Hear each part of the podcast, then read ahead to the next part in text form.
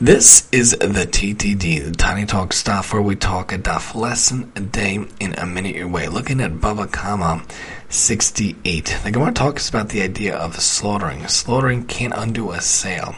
The sale cannot be undone. It kind of reminds me of the idea of this phrase.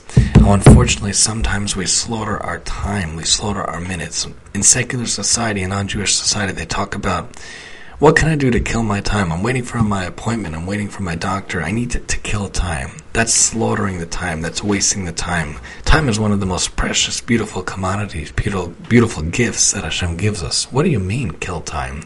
What a crazy concept, terrible concept. How can I utilize my time better is how we should look at it. Don't slaughter your time.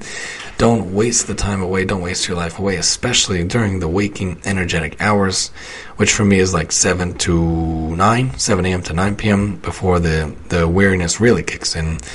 How can we utilize our time? How can we do our time each day to make sure that we have good mitzvahs done that day, good Torah learning done that day, good chesed done that day, making sure to start the day off right away with Torah, whether some Torah emails, oh, your Torah has great ones, whether doing the daf with the email, I like to read the daf that way, dafnotes.com.